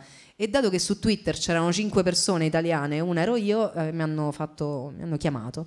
Io ho detto di sì perché ho detto vabbè vediamo che succede e non avevo mire di lavorare in tv, anzi non mi era mai neanche passato per il cervello e quindi ho iniziato a fare queste due cose insieme, la radio e, e la tv così e poi mi hanno chiesto di fare la stessa cosa X Factor, quindi X Factor la prima volta leggevo un tweet a puntata, poi piano piano, piano piano, piano piano, anche continuando a fare tanta radio, eh, insomma Un so- tweet a puntata? un tweet a puntata ero seduta vicino a Morgan che mi disegnava delle svastiche intanto. Ma, eh, Ma te- cosa Morgan? Beh, No. Che format era? Un tweet a puntata, Eh, non tre, non No, i tre più belli, uno. Non c'era mai tempo perché c'era Morgan, capisci? Quindi perché dobbiamo dare spazio alla Collu che legge il tweet di Certo. Chiocciolina, eh, Coccinella 29, mi sono emozionata tanto, eh, una rottura di palle. E invece poi quella cosa è diventata... ehm, era l'extra factor, eravamo io e Mara Maionchi, poi quella cosa è diventata lo stra factor, e che era un po' tipo il B-side di X Factor, era il, il freak show di X Factor e quindi poi mi hanno detto lo vuoi condurre tu? E io ho detto ma me la collo, di fare una cosa dei pazzi. E poi è un programma che ho fatto per tanti anni, insomma tutti gli anni in cui c'è stato l'ho fatto io. E poi io ho rifatto un po' di Extra Factor, ho rifatto un po' di, insomma, di giri X Factor, l'ho fatto tipo 5 anni, 4 anni così. E poi nel frattempo avevo fatto altre cose, poi ho continuato sempre a fare radio. Ma tornerei un attimo a- Sì, volevo al fare collega infatti- Stefano eh, volevo farti una domanda. Tu eh, quindi hai vissuto quell'epoca de- dei blog, Sì, ma eh, cioè, quindi leggevi anche al cioè, eri- era, cioè, perché quello è stato tipo un, dec- un decennio in Sì. cui esisteva questa roba che poi non, non potrà mai più tornare. Una Io l'ho roba- perso, ho perso forse tipo dieci anni di blog li ho persi perché non sono una smanettona, non sono una nerd. Quindi quando era arrivato il momento in cui Splinter, che non so se qualcuno si ricorda, ma forse no perché siete tu sì. Sì, sì. Ah, vedi, ti ricordi quando ha chiuso Splinter? Sì. Bisognava salvare. Ah, invece non, Ma non chi cazzo è sapeva fa? tutto. E quindi io non ho salvato dieci anni di post. Te posso dire, non è che è proprio st'inedito di Philip Roth. Va bene così. Però, però, Però per quel- te, per quelle cinque canzoni cosa- per fare petting, Ma infatti io me le comunque. voglio sapere. È tutto il tempo e penso per fare petting. Nickelback, Nickelback. primo. E poi io gonfia, no? Esatto. Finito, basta. Eh, sì, forse come cosa tua, come diario tuo sarebbe stato, sì, sì, sarebbe perché poi stato carino. non c'erano le visualizzazioni all'epoca, quindi eh, io, che appunto non ero una smanettona, non avevo idea di quanti fossero i lettori. Vedevo che c'erano 4-5 commenti e per me erano 4-5 persone. E poi una volta invece un mio amico che lavorava in un'agenzia di comunicazione smanettò un po' e mi fece vedere quanti erano. Io facevo 30.000 lettori unici al mese. Comunque erano tanti all'epoca. E lì mi sono spaventata tantissimo. E l'ho chiuso, comunque ho smesso di scriverci quando avevo iniziato a lavorare al Grande Fratello perché una volta uno di Mediaset in una riunione mi fece una battuta su una cosa che avevo scritto e quindi ho detto oh, non bene, eh, cioè comunque raccontare le tue cose anche con uno slancio un po' da diario segreto, no? che però segreto non è. È stata la prima volta che ho avuto un po' una specie di cartina tornasole del fatto che comunque eh, scrivi e la gente legge. La gente legge e sa che sei tu. Eh sì, non, non sapevi di essere una blog star. ma, ma non c'erano le star. Beh, cioè- però c'erano alcuni che erano forse più seguiti. Sì, però no? erano Luca Sofri, Mm. eh, c'è gente che comunque aveva già un posizionamento altro. C'era Pulsatilla, ti ricordi Eh, ma chi- Pulsatilla? è un nome che mi ricordo, ma chi era poi? Pulsatilla è una che poi, è bravissima, secondo me penna felice, eh, faceva molto ridere. Un buon, non lo so, sai quando trovi quello spaccato generazionale, soprattutto poi eh, delle donne, molto divertente. E lei poi era, mh, aveva continuato, poi l'ho persa di vista, come sceneggiatrice, aveva fatto dei film con Fausto Brizzi, con eh, sta gente. E, mh, però se uno dice Fausto Brizzi e poi tu non fai niente, questa la tagliamo, però se tu non fai niente sei un pezzo di merda, capito? Eh, Che- Fausto Brizzi lo salutiamo, un amico del podcast. un amico dovre- del podcast. Dovrebbe venire ospite nella puntata Dopo Fabrizio sbaglio, Corona. 209. Ok. E vabbè, e quindi poi c'erano questi qua, quindi c'era la prima Chiara Ferragni, comunque parliamo, cioè, aveva il fotolog, ah, neanche, il- neanche The Blonde Salad. E poi c'era Beppe Grillo, il mas Eh grande. sì, certo, era ha- quella roba ha lì. cambiato il paese. Anche prima forse io, però veramente insomma parliamo di tanti tanti anni fa. Però è vero sì che la cosa dei blog comunque era la cosa nuova, cioè a un certo punto è stata se vuoi scrivere devi fare il blog e poi a un certo punto era la cosa vecchia Sì. e poi la... Sì, perché poi i blog sono entrati nei giornali online, poi è arrivato Facebook, quindi ma perché devo essere smanettone? Se ti voglio scrivere un papello così su e cinque canzoni per fare petting, te lo scrivo su Facebook, scrivo su Facebook. Dove tra l'altro la gente già ti sta guardando, quindi se lo fai per farti leggere è una bomba. Ci stavano anche i forum. Tu, Eh. tu frequentavi quel mondo, no? Zero mai? No, non credo, Ah, perché non, non sono una da videogiochi. No, Eh, ma c'erano di qualsiasi cosa. Sì, sì, però non avevo no, quella, mh, diciamo, quella calamita sui forum. E poi io veramente non mi sapevo fare neanche un um, account fake, cioè ero una pippa. Però mi piaceva scrivere, scrivevo. E ti è mai capitato di, che all'epoca si poteva fa- fare amicizia su internet e poi incontrare un essere umano in carne e ossa Sì, sì. conosciuto? E com'è andata? Benissimo. Per fortuna. Sì, beh, intanto Matteo Bordone, che è diventato uno degli amici più cari che ho, comunque io lo leggevo quando faceva Freddy Nietzsche, cioè quando era eh, per me solo una penna, solo un blogger. Ehm, e poi avevo questo amico che si chiamava Matteo Lucchini e si chiamava Latteo Mucchini. E io lo trovavo, cioè già comunque io voglio bene a uno che si chiama Latteo Mucchini, cioè Latte Mucche, che però è il suo nome. Ancora gli voglio bene, forse solo per questo motivo, chi può dire? Comunque Però un buon motivo per Sì. tenere un'amicizia Latteo Mucchini, che eh, salutiamo. E Stefano... No, bello, tu c'avevi il blog. No, no, no, io ho Facebook. Tu sei già arrivato da Facebook, cioè non c'è, hai saltato quella parte Eh, lì. io Facebook me lo, sono fa- io me lo sono fatto tardi e me lo sono fatto ai... che- Gli altri già ce l'avevano, io avevo 18 anni già compiuti. Eh, ma io sono più vecchia di voi. e quindi non, c'era- Eh. non c'è stato bisogno del blog nella mia vita perché c'era, è arrivato Facebook Mm. nell'età adulta, quindi non, non servivano. Bello. Ma Sì. io un po' l'ho vissuta, però più cose dei fumetti, cose... Eh sì. E poi tutti i nomi dei filosofi, non so perché c'era questa tendenza e si chiamavano Wittgenstein. Appunto, Ah certo, eh, Sofri. eh, appunto Nietzsche, dicevi, eh, Sì. Spinoza, sempre queste cose. Oddio, lo sai che non ci avevo mai fatto Eh. caso? Non so perché. boh. Mi potevo chiamare in un altro modo, mi sono chiamata sta zitta, pensa Come- che però è stato fortunato. Come ti saresti chiamata con un taglio da filosofa? Non Ah, facile. Empedocle, cioè queste cose. Sì, sì, più classico, dici, Eh, non, non sì. quelli nuovi. Epicuro, cioè una cosa più... Piuttosta, più strong. Beh, più che devi cercare su Wikipedia, diciamo che Nietzsche più o meno lo sai chi è. Nietzsche alla fine, Eh. quello era. Per dire, Brava, No. brava persona. Nietzsche quello era. E invece Empedocle... Questa è la mia analisi. Eh, E Stefano, perché sennò no, io... E poi su col passaggio invece alla, alla televisione con Agradis, cioè tu, tu vedevi, la, la- cioè tu sei cresciuta con la televisione, suppongo. Eh sì, sono dell'82, cioè i miei genitori praticamente pagavano Mediaset invece di pagare E, e come è stato anche incontrare personaggi della TV o vedere da- il mondo televisivo eh, così all'improvviso senza... Ma a me piaceva la macchina, cioè mi piace tutto quello che succede là, no? E poi non avendo, proprio non mi hanno montato la vergogna, eh, se anche dovevo passare di qua, ok, cioè io la prima volta che sono andata in tv ho chiesto di essere in pigiama, quindi dicevo, adesso ad arrivare a sto trucco e parrucco, no, io ero in pigiama seduta su una poltrona perché dato che dovevo commentare no, e seguire i tweet, ho detto facciamolo come se stessi a casa veramente. Quindi ero in pigiama con una coperta sulle gambe in questo programma che era condotto da Chiara Francini e da Fabio Canino. Ehm, io non ho avuto mai la fascinazione per eh, i famosi, il mondo dello spettacolo così, eh, molto meno poi quando li conosci perché non è che so proprio tutti sti raggi di sole, no? Ehm, mi piaceva più che altro tutta quella cosa, tipo io quando ho capito che c'è un autore fisso nei programmi in diretta che nel frattempo guarda la controprogrammazione. Cioè, quando noi facciamo il Grande Fratello, io ero in studio e dietro di me c'era un autore seduto con tutti i canali televisivi uno accanto all'altro, perché lui era quello che chiamava la pubblicità. Perché tu devi sapere quando andare in pubblicità in diretta, cioè hai un margine di passaggio tra un minuto e l'altro e se gli altri sono in pubblicità tu devi rimanere perché la gente cambia canale, ti trova a te e là rimane se sei bravo.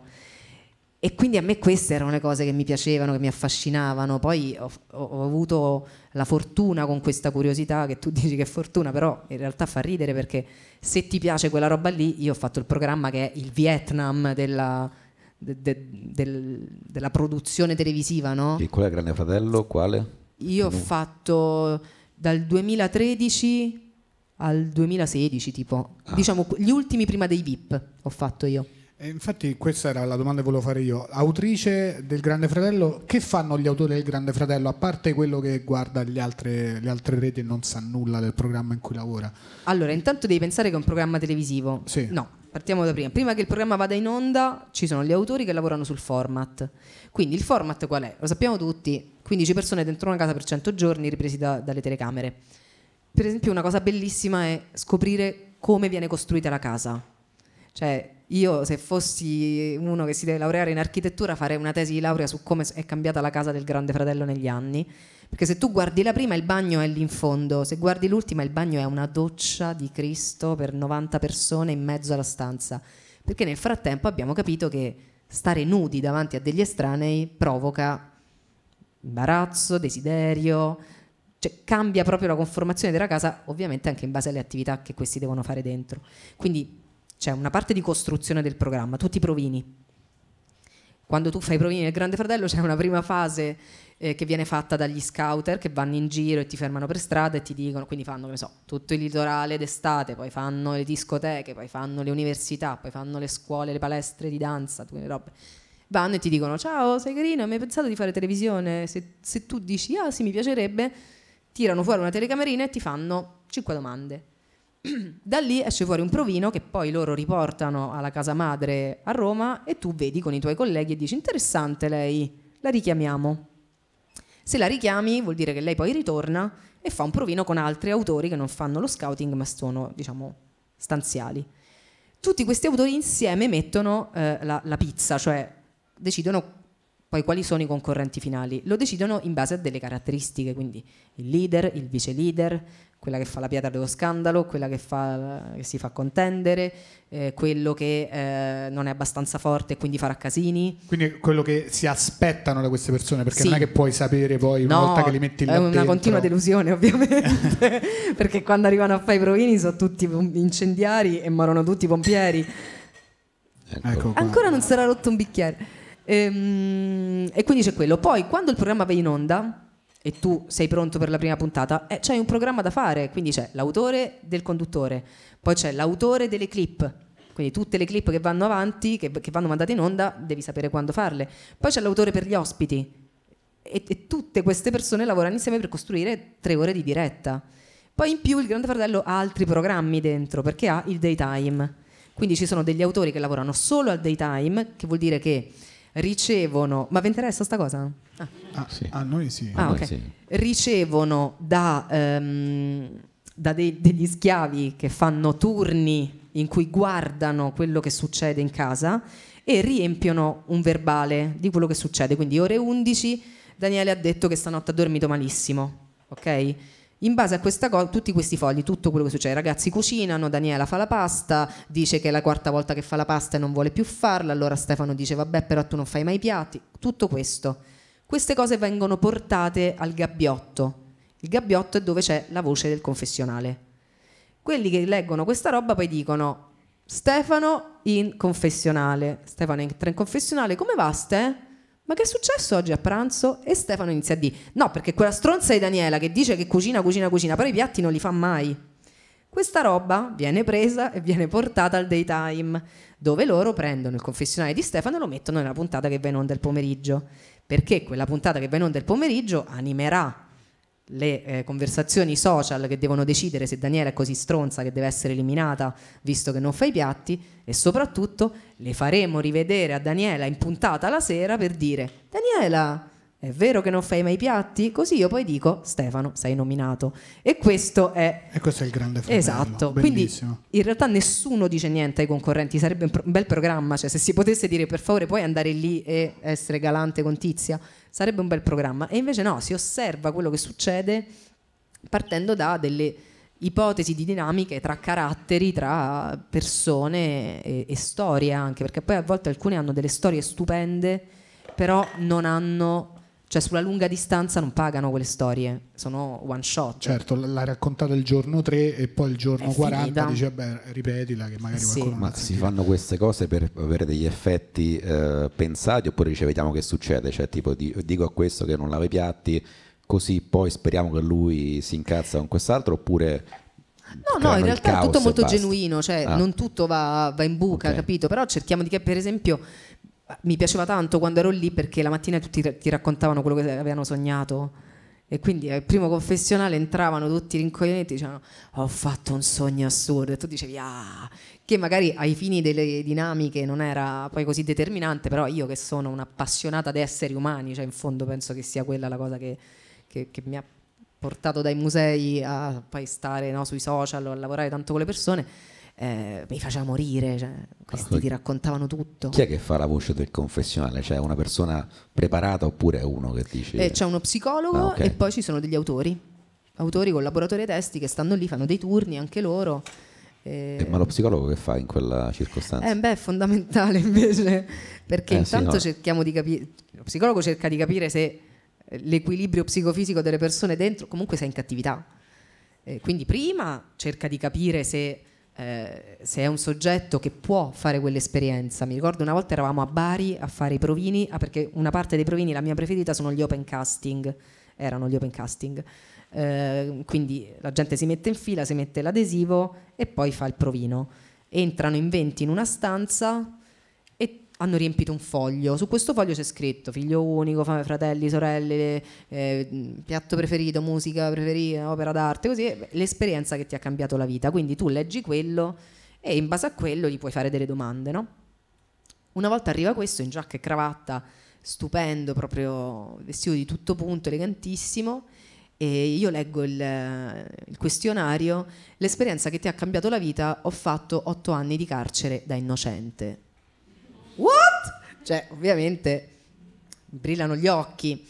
Lui arriva, ci racconta che si è laureato in legge, come spesso succede a quelli che vengono incarcerati ingiustamente, perché che altro devi fare? Che si era tatuato tutto il corpo, cioè lui da- dalla camicia in giù era completamente tatuato. Questo prima di essere condannato, perché di solito Dentro. quello ti fa condannare. Ah, ok. Dentro, dentro, in carcere, beh, otto anni, ha voglia a Certo, tatuarsi. tatui tutto, chiaro. E, mm, e quindi io, din din din jackpot, immaginati questo che entra con la giacca e la cravatta, la prima volta che si fa una doccia e il pubblico scopre che è tutto tatuato. Cioè era un continuo colpo di teatro, era Ma stupendo. Tatuaggi a tema legge? No, no, vari. Ah, ok. Non li ho visti tutti, ste. Ok, magari ok. c'era 113 non te temo, a un certo punto Eh, non lo so. Ehm, e quindi no, io vado e dico, raga, ma lui... E lo psicologo mi dice, ma certo, uno che è stato carcerato ingiustamente per otto anni e che non lo rimettiamo chiuso dentro una stanza, Certo. è proprio la cosa che qualunque medico gli consiglierebbe di fare. E non pensi, ma adesso che il Grande Fratello è VIP, non ti piacerebbe fare No. un giro di quello VIP? No. Mm. Perché VIP sono degli stronzi.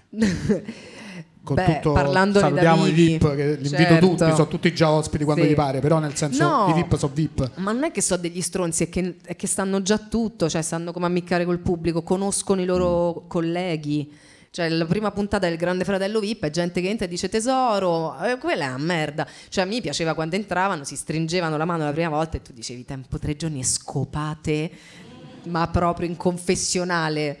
E quello era divertente. Quanto io sono un ragazzo, i miei genitori sono di centrosinistra io Grande Fratello È giusto, solo il primo perché era un esperimento manco sociologico. primo, Ah, manco ok. il primo e poi mia madre è tornata dopo eh, sui suoi passi e ci siamo mezzi visti insieme quelli con Ascanio, Patrick, Ah, bene, che comunque buono, Sì, la considero una ancora. buona, una buona edizione e lei mi diceva vedi vedi lui è l'alfa lui è il beta faceva questa analisi e dicevo ma scusa dieci anni fa quando tutti i miei compagnetti di classe parlavano di quello te mi dicevi vai a giocare in campagna E- ma se scopava così tanto no Porca mignotta. Scopavano tanto? Sì. Mi ricordo una volta che eravamo a fare le prove generali Ah. eh, di una puntata, forse Durante della le finale. prove?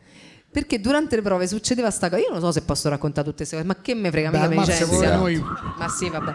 Ehm, durante le prove che cosa succede? Che i concorrenti li chiudono tutti in una stanza perché nel resto della casa devono fare le prove, le prove di in- ingresso dell'ospite, le prove della, eh, che ne so, la prova immunità che è nascondere roba. Quindi sono le prove, cioè gli ospiti sono già dentro la casa, però gli serve Sì, sì, bisogna fare le prove per la dentro. sera, quindi dicono Sì. ficcatevi tutti qua dentro che Esatto. stasera a sorpresa Esatto. viene Gianni Morandi e voi dovete... Esatto, però dobbiamo, fare, dobbiamo provare gli ingressi di Gianni Morandi per capire se da dove passa, cosa dice, cosa fa.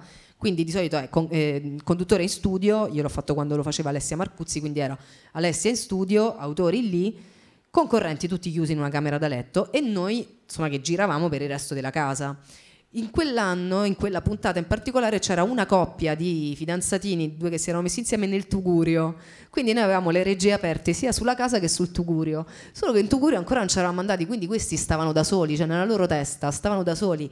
Oh, cioè, ma, e noi così in studio a guardassero su un video wall dei 6 metri per 10, con lei proprio tranquilla, lui in piedi, lei seduta, oh comodi, comodi.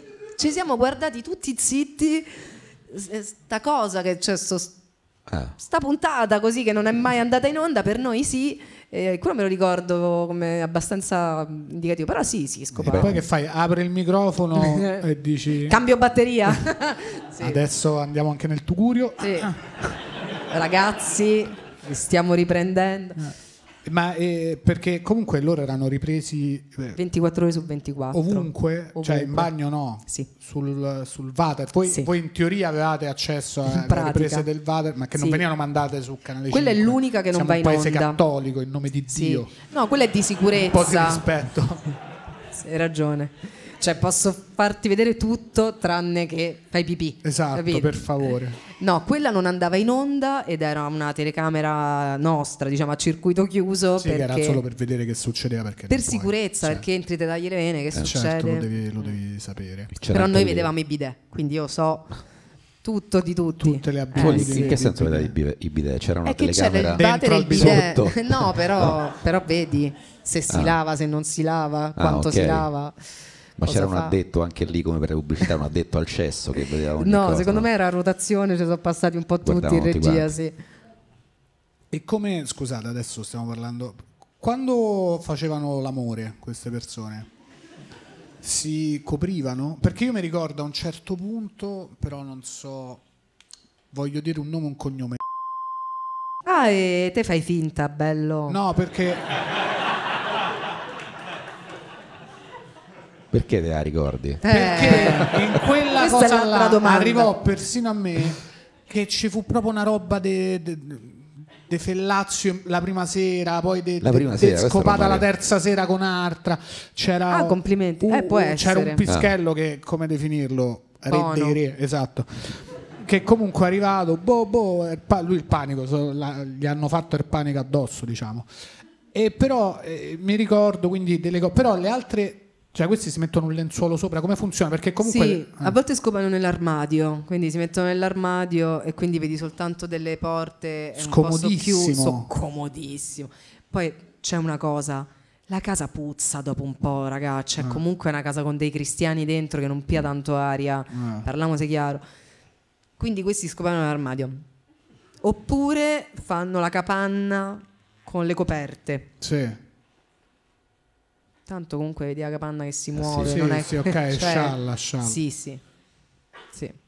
E voi vi chiamavate, oh, vedete, venite qua tutti Eh quanti sì. che Oh, stanno, Ma sempre- certo, sempre. che stanno a, Sì, sì. a fare Vabbè, le, le per cosacce. forza. Ogni pensa- tanto, poi io facevamo i turni anche noi, no? Ogni tanto ero a casa e mi arrivava un video dalla regia e tu dici no, porca". E vai. tanti bidet, sì. Tanti bidet. Sì, perché poi invece a noi che non lo guardavamo arrivava solo dopo un po', quando è cambiata l'architettura, le docce dei X Sì. che dicevi vabbè, però mm, complimenti a tutti, però non ci faccio Eh niente. sì, cioè diciamo che comunque per un pubblico di Mediaset che non sa che esiste Pornhub, cioè, No, esatto, esatto. Però invece adesso vorrei andarmi a cercare qualche scopata nell'armadio, ma proprio anche solo come per uno studio mio. Secondo me se scrivi su Mediaset Play GF scopate comunque l'hanno Ah, indicizzato. me lo fanno- me lo Secondo fanno me sì. apparire. Comunque Allora. funziona bene il portale. Lo cerco senz'altro. Eppure al GF VIP queste cose accadono oppure no? Al GF VIP si conoscono quindi... Non lo so, eh, credo che ci siano stati degli accoppiamenti. eh, però non lo so perché io poi Eh, ormai sì. è sempre la cosa di Funari, no? Cioè la televisione è come a merda, la fai ma non la devi guardare, quindi io poi quando ho smesso di fare il Grande Fratello ho smesso di guardare il Grande Fratello, poi era VIP quindi non mi piaceva più, però mi vedo Temptation Island quindi non è che posso E fare la purista. Dove anzi il sesso è, è Eh, proprio beh, quello che dicevi prima, non puoi dire a quello di essere galante con quella, Temptation è tutto, Sì. mettigli la mano sul culo Eh, sì. a lui, per carità di Dio. Però loro si innamorano lo stesso. Cioè, è la sospensione dell'incredulità. Cioè, c'è uno che di mestiere lì c'è un inquadramento, c'è un codice ateco della partita IVA che è il tentatore. Quindi quello sì. di mestiere viene pagato da Endemol, no, da Fascino, da Maria De Filippi per venire a dirti ehi, sei carina e tu dici questo è quello che merito dalla vita, finalmente l'amore per me è arrivato. Ma, ma è incredibile. E però alcuni rimangono insieme. Sì. Oh, ma rimangono insieme perché poi gli fanno fare il grande fratello VIP di coppia, oppure si lasciano e uno dei due va sul trono. Ah, è tutta una cosa, secondo me, io non mi fido più. Te posso, signora più mia. Dell'amore. Ma infatti, questo eh no. è una cosa, diciamo, anche con Gipi, quando era anche Gipi grande fan di Temptation Island, diciamo, questa è praticamente è istigazione alla prostituzione fondamentalmente. Sì, sì, cioè, totale, è adescamento, cioè, eh, quella roba lì. Sì, sì, sono gente che viene pagata per comunque anche avere amplessi con personaggi sì. con cui magari neanche si amano, per dire. Ma, ma tra l'altro, per quindi, dire... Eh, quindi sì. Non solo non si amano, ma è pure gente che è, è istigazione alla prostituzione, ma è anche... Mh, mm, cioè, comunque, magari il tuo fidanzato invece ti ama e tu in fondo l'avresti superata bene, la distanza e la vicinanza con della gente che potrebbe piacerti, ma anche no. E invece no, loro ti rompono le palle finché non ci caschi. È come andare a vendere la droga fuori alle scuole. Cioè, prima o poi uno che ti dice: Ma sì, vabbè, ma approvamola sta famosa cocaina. Cioè, lo trovi, capito? Fuori dalle scuole, se riesci a vendere un pezzo di cocaina alle 8 di mattina fuori da un liceo per me sei il numero uno, cioè non so in quali quartieri, però se da noi veniva uno con la, con la, con la merce Ehi tu. O ce l'hai 80 euro in contanti ti do un pezzo di coina invece hai 16 anni fai guarda non lo so se sei nel posto giusto. Però hai ragione. Giusta obiezione. Hai ragione hai No, bello, quindi hai visto persone che copulavano. Sì. Eh, quello, quello eh, mi interessa tanto perché bello, poi è il tuo eh, lavoro. Ah. Sì, ero lì, pagato, cioè, capito? Mi hanno sempre pagato per fare cose che mi piacevano comunque. In questo paese straordinario, così timorato di Dio, di Gesù, eh, oserei dire perché no, della Madonna. Eh, non sempre. Non sempre, non sempre timorato della Madre di Cristo, ma dovremmo. E durante il Grande Fratello hanno mai fatto l'amore persone dello stesso sesso? Uh, no, non mi ricordo. Meno male. Oh, no, perché comunque... No, non mi ricordo. Forse dopo sì. Eh, non perché lo so, veramente l'ho perso. per tanti anni, 100 giorni, uno si immagina che... Eh, no, però boccate. io ce l'ho quella roba. Cioè, ho fatto un altro programma su persone dello stesso sesso. Eh, ho fatto un programma per Rai 3 da autrice che si intitola Stato civile lo dico sempre il titolo perché l'ho scelto io il titolo, è bellissimo. Perché Stato civile abbiamo filmato le prime unioni civili eh, dopo la legge Cirinna, quindi questi primi matrimoni omosessuali in Italia. Andavamo in giro per l'Italia e filmavamo da quattro giorni prima del matrimonio fino al matrimonio stesso, insomma la cerimonia, la festa, tutto quanto, queste coppie che finalmente erano libere di unirsi civilmente. E, ehm, e quindi ho avuto quella di gente di, che copulava ma perché comunque era tutto il tempo telecamere su di loro e questi dicevano belle le telecamere, però è prima eh, notte di nozze. Sì, via andare. Eh, certo. Sì, sì, però e quella roba lì mi ha mh, mm, fruttato un'interrogazione parlamentare di Adinolfi. Perché ah. questo adesso vorrei starci tutto sì. due ore, se possibile. questo nickel non è più così interessante, no. eh, improvvisamente del nickel non frega un cazzo a nessuno. Eh. Adinolfi fan de, del podcast, forse. Adinolfi ah. fan del podcast sì. lo, salutiamo lo, salutiamo quando vuole, lui letteralmente, quando gli pare a lui.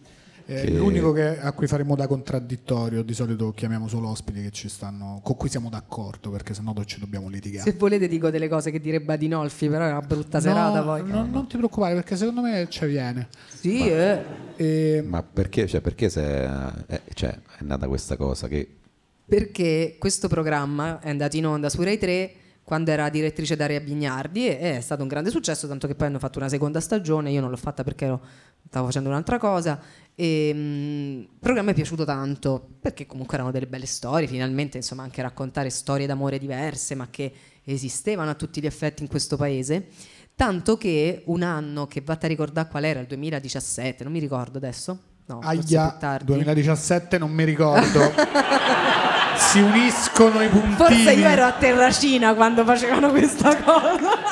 Questa se vuoi la tagliamo perché noi siamo dalla tua parte, però non ti stai dando una mano. Aspettiamo l'avvocato. Hai ragione. Potrebbe essere, sai, mi faccio delle domande.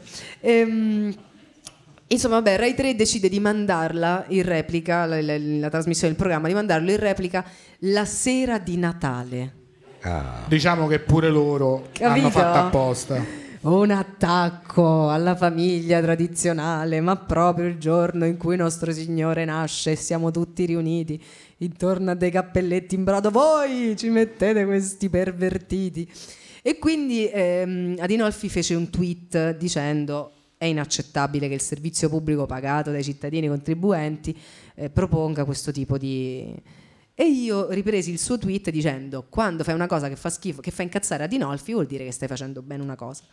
E da lì si è aperto un brutto paragrafo in realtà, di cui io poi non ho più saputo niente, tipo le multe di Terracina, ehm, perché quella cosa poi fu ripresa da Gasparri, quando ancora Gasparri faceva cose, scriveva su Twitter, così. E mm, addirittura beccarono eh, una mia foto su Instagram in cui, boh, forse per far vedere un anello, non, non mi ricordo, io stavo così e questa cosa vuol dire che tu sei massone. Cioè Massone? questa cosa di coprirsi gli occhi, Ah, un ok. occhio, è gli illuminati, è l'occhio degli Perché è un illuminati, è un occhio solo, solo, ok. è una, mm, una mossa degli illuminati. ma quindi Una la tipica canzone mossa- dei Facchinetti Capitano Uncino che faceva così Ma è pure così. è un inno alla massoneria stiamo dicendo questo Finalmente abbiamo capito Oh. il Finalmente. senso di quella canzone, vogliamo dirlo. certo E quindi si, si iniziò a parlare di questa cosa dicendo e poi lei è anche una degli illuminati. E allora poi scri- ma chi lo diceva scri- questo? Di no, no. Roba su Twitter, gente Ah. che rispondeva a loro dicendo hai ragione, ma chi è questa? Ma chi la paga questa per scrivere queste cose? Poi a me non mi pagava la RAI naturalmente, mi pagava la società di produzione che produceva il programma. E io fe- felicissima, mi sembrava una medaglia meravigliosa. E lui eh, mi avevano poi comunicato che c'era un'interrogazione parlamentare, cioè avevano chiesto alla RAI di eh, dare delucidazioni su quale fosse la mia figura per loro. Questa, cioè che vuoi che faccia? Per, per il livello di consapevolezza Rai avranno detto chi? Cioè, Chi? eh, Avranno detto sto in pausa, non posso, cioè che è la cosa la risposta di chiunque lavori in Rai, però Cioè, quindi in Parlamento qualcuno ha, pre- ha preso Sì. la parola ha detto c'è questa persona Sì. che è e poi ci dovremmo illuminati. occupare oltre che Ah. del, non so, surriscaldamento globale, i diritti, eh, ci dobbiamo occupare anche di questa Daniela Collu che non che me la ha conta messo giusta. questa foto tanti anni fa e quindi E poi com'è, com'è finita? Che il programma ha fatto credo tre edizioni, Adinolfi sta ancora lì che glielo del culo, ma tanto glielo del culo su tutto. Sempre lo salutiamo, però insomma, Salutiamo ero iero del culo Mario. su tutto. È un po'. Tosta. Ehm, Vai, ma prego. a proposito di Adinolfi, eh, nel Grande Fratello la cosa de- delle bestemmie è, è ancora un tema pure lì, cioè ancora è un non si possono fare. No, è reato la bestemmia in Italia e quindi poi se lo fai davanti a un pubblico stai facendo la mossa più brutta che puoi fare, cioè tu puoi picchiare un bambino su Canale 5, però se picchi un bambino dicendo delle cose su Dio, sei, sei catt- lì sei cattivo, lì è cattiveria. E, e quindi mi telefonavano cioè, a tutti quanti a, a turno, c'era sempre il momento in cui ti squillava il telefono di notte e dicevi guarda che forse Francesco ha detto qualcosa su Gesù, ma non capiamo se è un no, su Dio, non capiamo se è porco zio oppure no. Puoi venire a riguardare il Ma girato. tu perché in quanto esperta di... Filologa. Eh, certo. sì. E tu andavi lì a, a Io andavo lì, mi mettevo le cuffie col pigiama sotto a Cinecittà, mettevo le cuffie e dicevo non ha detto Dio, e poi magari aveva detto Dio ma era una pratica da, da collasse tremenda. E, eri tipo un capò in quella No, poi ma non ero io. la morte delle Guarda, persone. succedeva con no? tanti, poi io ero abitavo non tanto lontano, ero quella senza figli, quindi mi è capitato più di una volta, però mh, succede a tutti. E Tu no, quindi- è mai stato fatto fuori qualcuno dal Grande Fratello per Eh. bestemmia? Ma, Ma no, sì. no, in, in quelli dove stavi tu? No. Ah, ok. Oddio, non mi ricordo.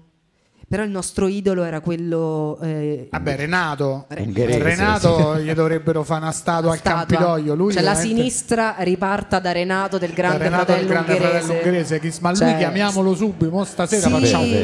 Mamma mia. Minchia, ma vediamo guarda. che fa. Speriamo il presidente. Cioè, di se un entra paese- adesso da quella porta, io scendo e mi inginocchio Eh sì, ma, ma lui- gli lascio il palco subito. Che Beh, lui, il grande. Fratello VIP, ci potrebbe andare. Sì. cioè, Adesso il Grande Fratello è- VIP in è- è Italia. un VIP. Straordinario. Sì, Vabbè, ecco. sapete no, che è uno che è uscito dalla casa del Grande Fratello e ha fatto questo red carpet con tutta la gente che lo saluta. Renato, Renato, Renato, perché era questo italiano nel Grande Fratello ungherese, se non Ungherese, sbaglio. sì. ungherese.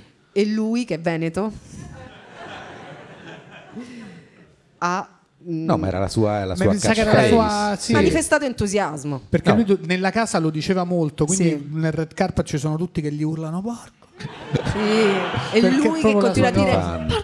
Così e basta perché è contento pure il conduttore, mi ricordo a un certo punto. Fa, Queste cose che si potevano fare pre-internet o comunque in quell'internet Sì. là, cioè che era poco poco internet, per cui a noi ci è arrivato, però in Ungheria non è partita un'interrogazione parlamentare. Adesso non lo puoi fare, No, cioè va. vai una volta e dicono ah, a parte che adesso forse la bestemmia italiana per tutti questi numeri da circo abbiamo fatto la conoscono, cioè dice ah, questa è Ma che quella poi- Eh, cosa però lì dite. ancora ti cacciano. Però cioè, solo in Italia è un problema la bestemmia alla fine, no? Sì. Cioè, negli altri paesi Non lo so, secondo me se vai al Grande Fratello in Arabia Saudita e, di- e scoprono che bestemmi in Ma italiano non c'è la bestemmia lì. Eh, e se gli introduci la bestemmia nella televisione dici, eh, saudita, non è che fanno ah, che simpatica, che caratteristica italiana. Gli sport. Ti daremo no? una prima serata. Eh, secondo Non me lo non so. succede. Insegni una cosa nuova. Eh, sì, che farà piacere. Come se eh, sporti il fascismo, la mafia e poi le bestemmie, E poi le bestemmie, una su tre buone. Non Esatto. dico quale.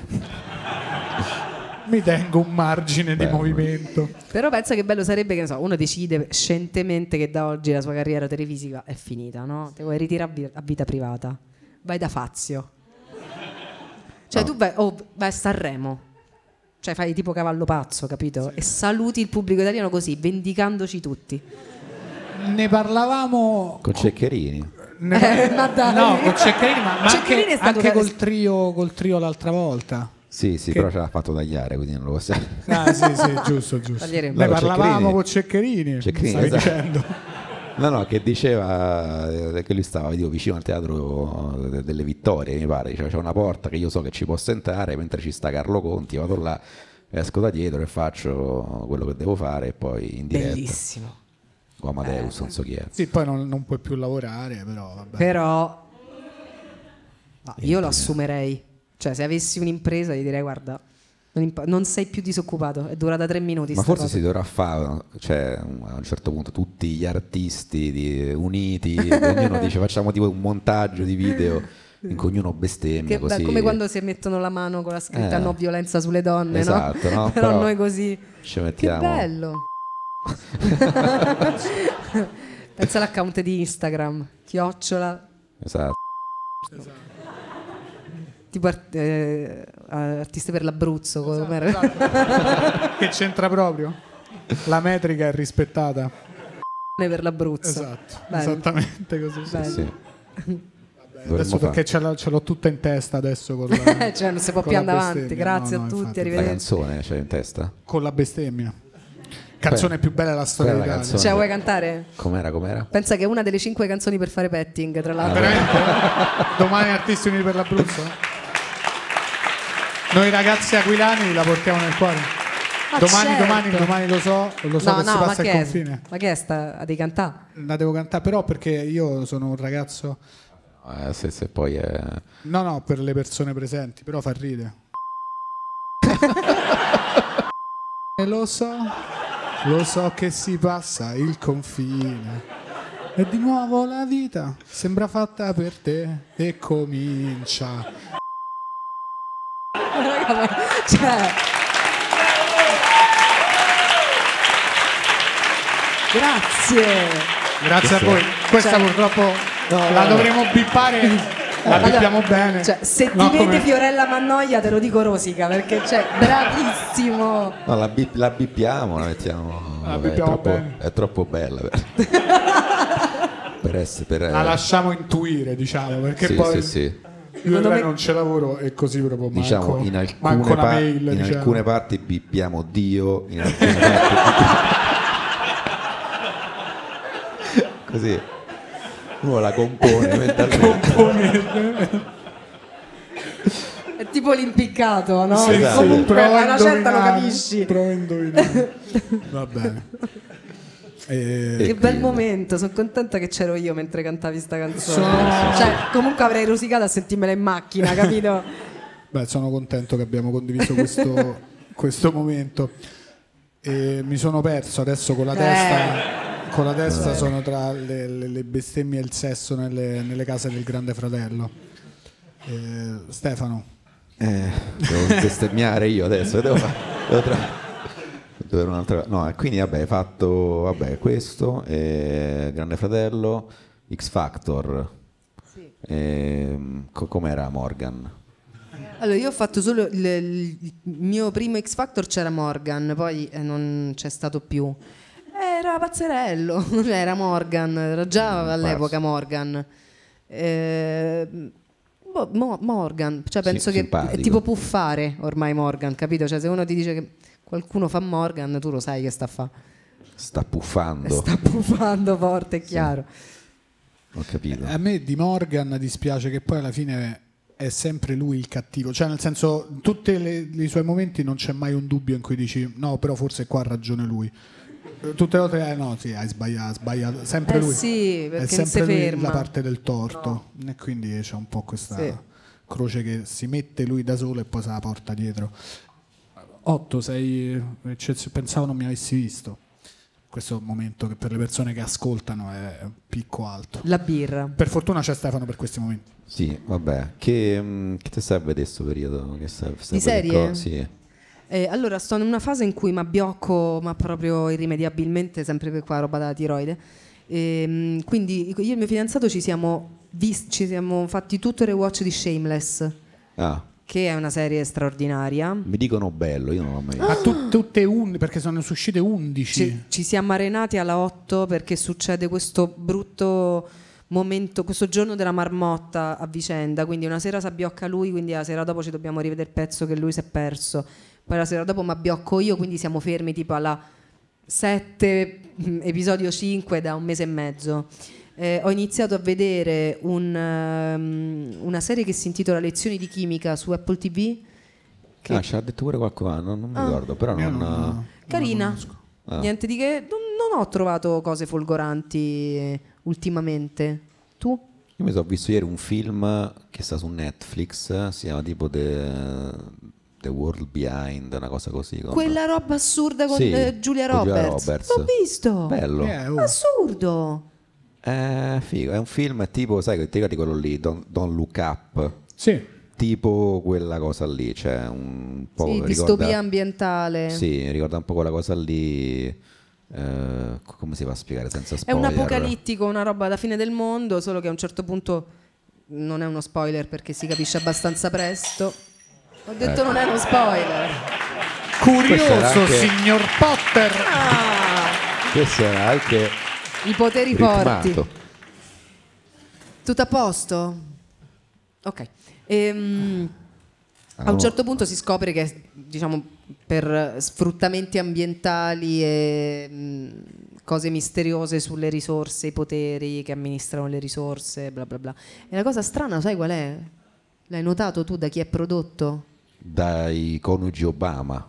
Eh, Hai capito? Capito? Sti Obama. Come si reinventano questi che hanno Eh, bisogno di film. soldi. Che, che fa ride perché fino a ieri eri presidente, allora le risorse era tutto ok, potevamo Sì, fare sì, coi sì. posti, però adesso produciamo i film apocalittici distopici su... Ma perché sti presidenti americani, So gira tutti che ti rigira, sono tutti uguali.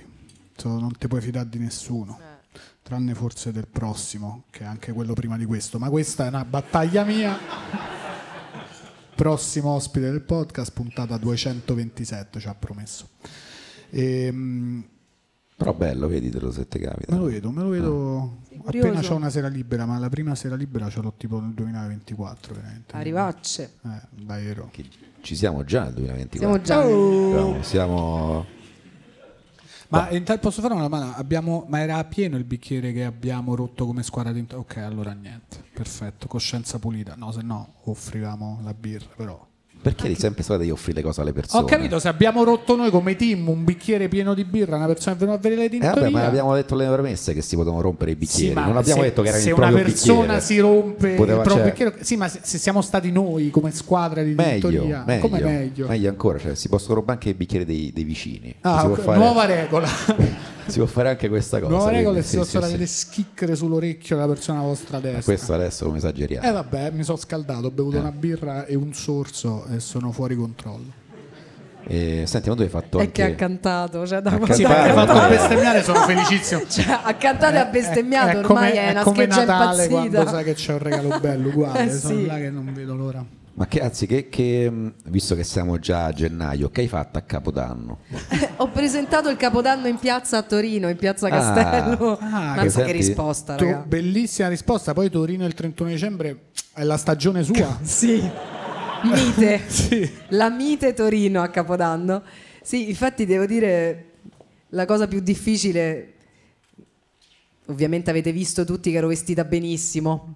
Certo. Un Ma la look cosa- atomico. Sì, sì. La cosa più difficile è stata trovare dei vestiti da Capodanno che ti permettessero sotto di metterci una tuta da palombaro perché c'è un freddo. L'anno scorso faceva meno, tre- meno 7 Ah. a Capodanno in piazza a Torino. E, e quanto tempo dura tutto questo? È durato. La serata di Capodanno. durato? Quanto tempo è durato? Eh beh, c'è un concerto con eh, lo Stato Sociale, c'è Mace che è venuto a suonare, ci sono ospiti istituzionali e non, insomma, e poi a un certo punto 10, 9, 8 e poi oh, andiamosene a dormire. E poi no, no, però dopo un po', non è Sì, che sì, 10, 9, sì, 8 no, tutta la no, piazza no, piena. lo 3, svuota 2, pi- 1, grazie! Ciao, ci vediamo l'anno prossimo. E la piazza piena. No, Ammazza. Sì. Che freddo. Comunque è bello quando lavori perché non sai, cioè non devi pensare a, cosa fare. Quindi Il lavoro. primo anno che mi è sembrato una bomba il poter rispondere alla domanda che famo a Capodanno. Tra l'altro ho potuto dire a tutti se volete venite perché non è che eravamo a casa di Andreone, capito? Che poi non c'entriamo con le sedie. Quindi se volete venite in piazza, è stato, è stato bellissimo. Nessun incidente, è successo, tutto a posto. Vabbè, qui, qui. Possiamo dire- veramente È successo, è già Cioè, successo. Tutto ok, tutto ok. questa puntata. Eh, lo possiamo Tutto dire. a posto. Tutto a posto. Una buona fine e un buon inizio. Esatto. Guarda Eh. adesso. È già successo. eh. Questa è come la cosa positiva che dicevamo prima, cioè che tu se tu pensi che le cose vanno bene, alla Sì, fine vanno... La legge dell'attrazione. Com'era quella cosa? Che se tu... Eh, ma- il manifestare, Eh, sapete cos'è il manif- il manifesting? Cioè, detto in inglese fa ancora più ride perché eh, è per il filone delle mm, americane che si svegliano la mattina, che fanno yoga per un'ora, poi escono, abbracciano un albero, poi si fanno un estratto, poi fanno skincare per sei ore. Hanno tutti i cristalli in giro per un casa. sacco di cristalli, sanno ascendenti di tutti, le lune in bilancia di chiunque. E poi c'è questa cosa di manifestare, cioè di parlare all'universo, e dato che l'universo sta avanti a te, avanti anni luce rispetto a dove sei tu, cioè tu sei cosa molto in là, eh, tu devi parlare all'universo eh, dicendogli le cose che vorresti come se fossero già accadute, perché per l'universo, per farle accadere, tu devi già ringraziarlo. Ok? Quindi tu devi dire, universo, grazie per questa puntata di Adinolfi che è stata stupenda a Tintoria, mi è piaciuta tantissimo, è stato un record di ascolti, lui è stato fantastico, si è ricreduto su quella cosa dell'utero in affitto, cioè è stato emozionante vederlo parlare delle unioni tra trans con quella commozione negli occhi e, e secondo la legge dell'attrazione e la manifestazione questa cosa si avvera. Succede. Sì, Ah, ma questo è... mm, una cazzata. Ah no, esce- cioè credo, non lo so. Ma cioè, te, te lo dicono, cioè, tu hai delle persone che ti dicono Sì. questa cosa, Sì, sì. amiche. Eh, allora, c'è tutto uno spettro di cose che riguardano questo, perché la neuroprogrammazione linguistica, cioè il fatto che tu le parole che utilizzi per raccontare la tua realtà sono le parole con cui tu pensi alla tua realtà ed è una cosa per esempio che gli sportivi usano sempre, perché se tu devi fare il tuffo dal trampolino alle Olimpiadi e dici non cadere, non cadere, non cadere, non cadere, il tuo cervello ti farà cadere, cioè è proprio ti stai concentrando sulla cosa sbagliata. E quindi il modo in cui tu costruisci con il pensiero e con il ragionamento la realtà comunque influisce sul modo in cui tu poi agisci la realtà. Da, da questo assunto psicologico quasi neuro- neuronale, non so, dico parole a caso, ehm, in poi si arriva fino a eh, gli angeli, capito? Quindi in mezzo ci stanno tutti gli amici miei, tra sta cosa di razionalità e sta fricchettonata, in mezzo ci stanno tutte le persone che conosco, tutti gli amici miei. E dicono che sono degli angeli che in qualche modo ti ascoltano. Sì, è gente che ha fatto l'ayahuasca tante volte nella vita, forse anche troppe, comunque con, insomma, che fa un utilizzo anche delle sostanze psicotrope sperimentale divertente, quindi poi ovviamente mh, cioè, tu ci credi all'energia perché l'hai vista, perché hai visto gli alberi che respirano, quindi quella roba là. E tu che rapporto hai se ce l'hai con l'ayahuasca? Io non l'ho mai fatta l'ayahuasca e so che ci sono dei gruppi che ti fanno fare la cerimonia dell'ayahuasca anche in Italia, però mi sembrerebbe un po' de... mm, E c'hai il numero di telefono? Perché, Sì. no, perché secondo me la- quello è il percorso, cioè adesso uno magari nella vita può essere che sperimenta Sì. con le droghe, poi dice basta Sì, le droghe, e invece poi la, la Beh, quelle sono droghe che non danno eh, dipendenza, quindi sono droghe mh, Chiamarle droghe per me è sono già una sostanze. forzatura. Certo, sono a tutti gli effetti sostanze, sono i governi che le hanno chiamate droghe, quindi anzi sono in, in tutte le religioni del mondo, in tutte le epoche del mondo, erano la più grande risorsa di relazione con l'invisibile che esisteva, tutti i, i sacerdoti usavano dalle piante ai funghi a qualunque forma di sostanza, quindi noi siamo i primi bacchettoni della storia che abbiamo detto no, non si fa, perché? Perché sui funghi non c'è un brevetto farmaceutico. E, e non ti incuriosisce la psichedelia? Tantissimo. E non, Sì, la, non la percorri? No, ho provato delle cose, anche e soprattutto perché non mi fanno paura rispetto alle droghe. Cioè, mentre la cocaina, per esempio, mi fa una paura folle perché ho visto N persone starci sotto con la cocaina, devo dire, non ho mai conosciuto nessuno che era rimasto sotto con l'LSD una volta e l'ha provato nella vita, quindi eh, sono molto incuriosita da quella roba lì. E, mm, sì, sì, assolutamente. L'ayahuasca non l'ho mai fatto perché mi piacerebbe farlo in Sud America per bene, Sì. cioè fare una preparazione, andare lì e, e fare anche una cosa che ha un senso di conoscenza culturale, non Ma soltanto non è mia. quello che ti fa vomitare? Sì. Anche Ah, può essere. Sì, Eh, spesso. E perché lo vuoi fare se ti fa vomitare? Eh, perché il, il- vomito è una, mm, un piccolo effetto collaterale non importante, soprattutto sei in mezzo a un sacco di gente che vomita, quindi se hai fatto Ah. un festival nella vita tua una volta, questa è una cosa ampiamente bypassabile. Ehm, e poi hai accesso ad una parte che riguarda la tua memoria inconscia e che riguarda esperienze che tu hai fatto, se ci credi, nelle vite precedenti che hanno fatto le persone che appartengono alla Sì, tua potresti storia. scoprire se eri veramente a Terracina. Madonna, va. Allora, se io faccio l'ayahuasca e si scopre che non ero a Terracina, poi lo devo dimostrare. No, ma pensa Devo che andare. brutto se te fai l'ayahuasca, stai in Perù e scopri che stai a Terracina, stai Beh, là. vabbè, ti posso dire, pago.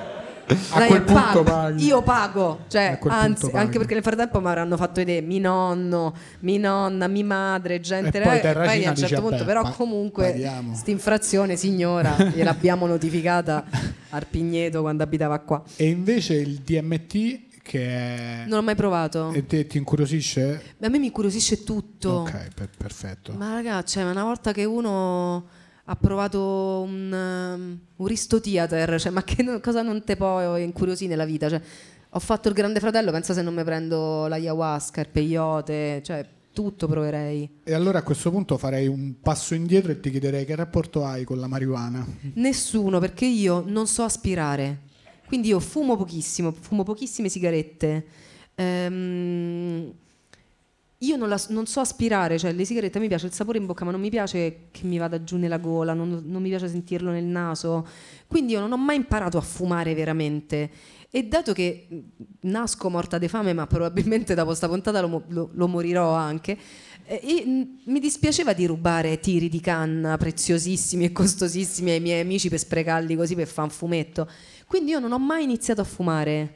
Ehm, sono circondata ovviamente da gente che, che si fa le canne. Ho avuto, una volta ho provato delle cioccolate al THC. E com'è andata? È stato il down più brutto di tutta la mia vita. Non sono mai stata così male in vita mia.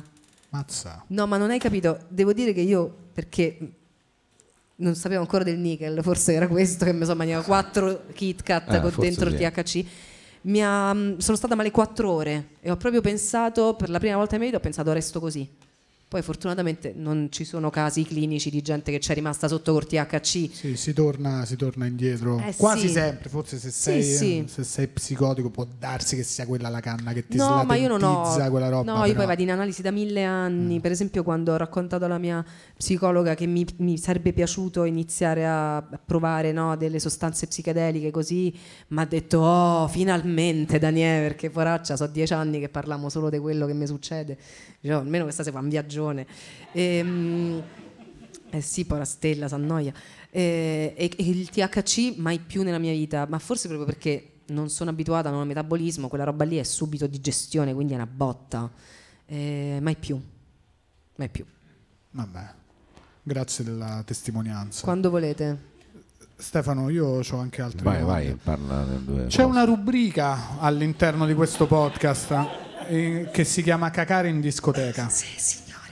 Per cui chiediamo agli ospiti se hanno un aneddoto eh, che riguarda una volta in cui sono dovuti andare eh, al bagno nel momento peggiore, nel posto peggiore. Quale posto peggiore della discoteca? Tu hai un aneddoto? Allora, io ho. ehm, ce ne sono tanti, ma tanti, tanti. Ne ho uno che riguarda me, ma sento di dire anche altri, che non è la discoteca, perché la discoteca, regà, non è il posto peggiore dove tu puoi cagare. Prosegui. Il posto peggiore dove tu puoi cagare è il bagno chimico al Primavera Sound alle quattro e mezza dell'ultimo giorno. Certo, capisco la tua posizione. Quando c'è la gente che si prende la chetamina dal giovedì ed è domenica notte, cioè proprio è solo fega di spappolati, capito? E a te ti succede che a un certo punto tu sei il, perché poi ai- i festival in generale, infatti io mi piacciono i più festival più piccoli, però i festivaloni tipo appunto il primavera, poi tu arrivi lì alle 6 di pomeriggio, te ne vai alle 8 la mattina, no? Cioè sei tante ore lì, quindi a un certo punto ti succede, poi mangi gli hamburger, i tacos, cioè non è roba che vuoi cagare in un bagno chimico, però eh, hai scelto questa vita, si capisce per quale motivo? E quindi c'è quel momento in cui tutti hanno fatto questa cosa prima di te. Quante persone ci stanno al Primavera Sound? Un miliardo. Un miliardo. Quanti sono i bagni? 34. Esatto. Vogliamo fare una bella proporzione tra chi ha cagato in discoteca quel giorno e te. È brutta, è una, una cosa brutta. Quindi tu entri in quel bagno chimico e fuori ci sta Nick Cave che suona, cioè c'è una cosa bella, no? Sei in mezzo alla tua comunità, dei- della musica, delle persone della tua età, della tua generazione, ma li vedi tutti lì, stanno là, li vedi, cioè puoi sapere che cosa hanno mangiato, poi in Spagna si mangia male. E, e quindi quello secondo me, quello è il mio cagare in discoteca. E l'ultima volta, Primavera Sound, io sono, stavo fuori, mi stavo ovviamente cagando addosso e volevo entrare nel bagno. Lei è uscita e io ho visto in faccia la beatitudine di chi aveva appena cagato in discoteca. Cioè, questa ragazza è uscita e finalmente lei era libera. Il festival poteva ricominciare per lei. Ma io sapevo che stavo per entrare in un incubo e infatti così è stato. Probabilmente poi questa è una ruota perché io sono uscita con quella faccia della grazia, della salvezza e dopo di me affari suoi. Grazie mille per questa testimonianza. Una bella metafora della vita questa. qui, Sì, cioè, sì, cioè la vita è un festival, però occhio che a un certo punto qualcuno dovrà cagare, molto bello. credo. Stefano, no, prego. No, no, prego, c'hai altre rubriche, no? Sì, in realtà c'è una rubrica che non, ehm, non proponiamo sempre ai nostri ospiti, però visto che, visto che mi sto divertendo, voglio, voglio riproporre anche questa rubrica in cui chiediamo qual è il tuo dittatore estero preferito? Faccio anche se vuoi l'altra premessa, non è che siamo qua a dire dittatori, sono, Ah, è- no. è un podcast comico e quindi con i parametri che vuoi, qual è il tuo dittatore estero preferito? Allora, vado su, vado- dico una cosa apparentemente banale, però spero di mm, portarvi un punto di vista umano. Io voglio bene all'Hitler acquarellista. Bello, bello. Ci sta. E non solo, vi Ah, dirò ecco. di più. e non solo l'acquarellista, anche il genocida. Non Anche all'ascendente Capricorno, no, non è vero. No, cioè... no- Com- comunque qua- tanta roba in una puntata in cui abbiamo cantato una canzone di bestemmie, ma- cioè, Sì, potevamo pure evitarla sta domanda. Ehm, Perché Hitler, prima di essere Hitler con l'H maiuscola, con i baffetti, la mano alzata e tutte le cose che sappiamo, era uno che voleva entrare all'Accademia di Belle Arti ed è stato respinto per tre volte.